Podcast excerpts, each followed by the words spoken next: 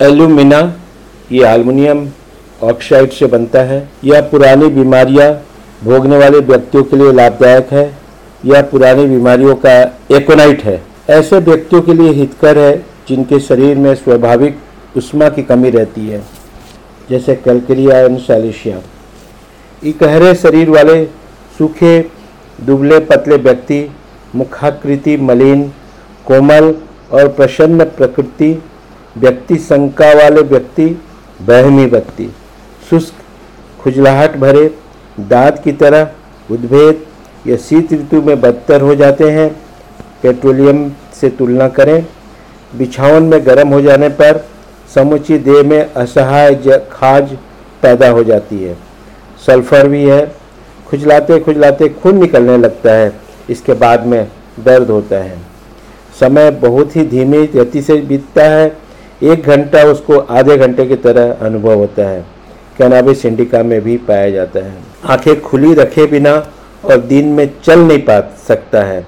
आँखें बंद करके चलने से डगमगाता और गिरता रहता है। अर्जेंटाइटिकम और जलसीमियम से तुलना करें।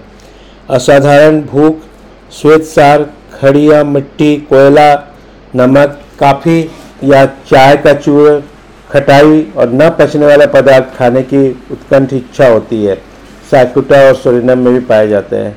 आलू नहीं पचता, आलू इंडाइशन होता है। डकार आने की पुरानी बरसों की बीमारी, डकार आने की पुरानी बरसों की बीमारी, शाम को डकारे आना बढ़ जाता है। सभी उत्तेजक पदार्थ जैसे नमक, शराब, विनेगर, लाल मिर्चा से तुरंत ही खांसी पैदा हो जाती है। ये कब्ज की बीमारी जब तक बहुत ज़्यादा मल इकट्ठा नहीं हो जाता, तब तक तो पैखाना होता ही नहीं है। और न ही मल निकालने की शक्ति होती है। मेली लोटस भी से तुलना करें। बहुत ज़ोर देना पड़ता है। कसकर कोई पास की चीज़ पकड़ कर ज़ोर देना पड़ता है। मल कड़ा गाठ की तरह और कटहल वृक्ष के पल की भांति तथा श्लेष्मा से लिपटा रहता है या नरम कीच की तरह होता है तथा मलद्वार से चिपका रहता है। ये प्लेटिनम में भी पाया जाता है। मलयंत्र निष्क्रिय रहता है। यहाँ तक कि नरम मल निकालने के लिए भी बहुत ज़्यादा ज़ोर लगाना पड़ता है। एनार्काडियम प्लेटिनम सिलिका और वेरेट्रम से तुलना करें। कब्ज की बीमारी, स्तन का दूध पीने वाले बच्चों को नकली खाद्य खाने के कारण बोतल के दूध पीने वाले शिशुओं को तथा वृद्ध मनुष्यों को कब्ज, जो कि आप लाइकोपोडियम और ओपियम से तुलना कर सकते हैं। गर्भावस्था का कब्ज तथा मलाशय की निष्क्रियता के कारण पैदा हुई कब्ज की बीमारी, सीपिया से तुलना करें। रोगणी को पेशाब करते समय पतला दस्त निकल जाता है। पेशाब करने के लिए पैखाने में जाकर ज़ोर लगाना पड़ता है। श्वेत पदार्थ, लिकोरिया, तीक्ष्ण, त्वचा को काटने वाला स्त्राव जो अधिक मात्रा में आता है, यह बहते बहते एड़ियों तक चला जाता है। सिप्लिनम से तुलना करें।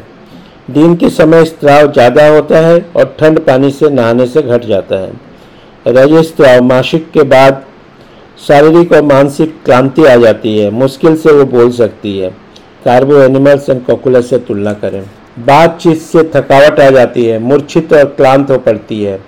बाध्य होकर बैठ जाना पड़ता है। यह ब्रायनिया का कम्प्लीमेंट्री है। इसके बाद ब्रायनिया और लेक्सिस सल्फ़र दे सकते हैं।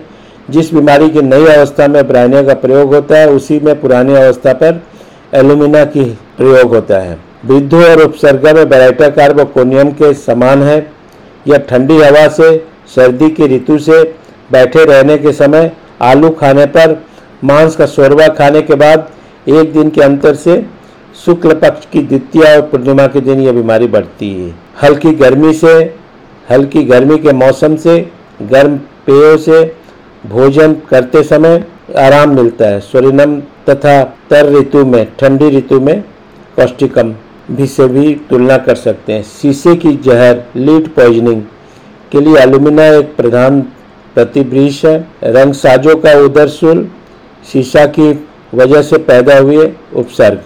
थैंक्स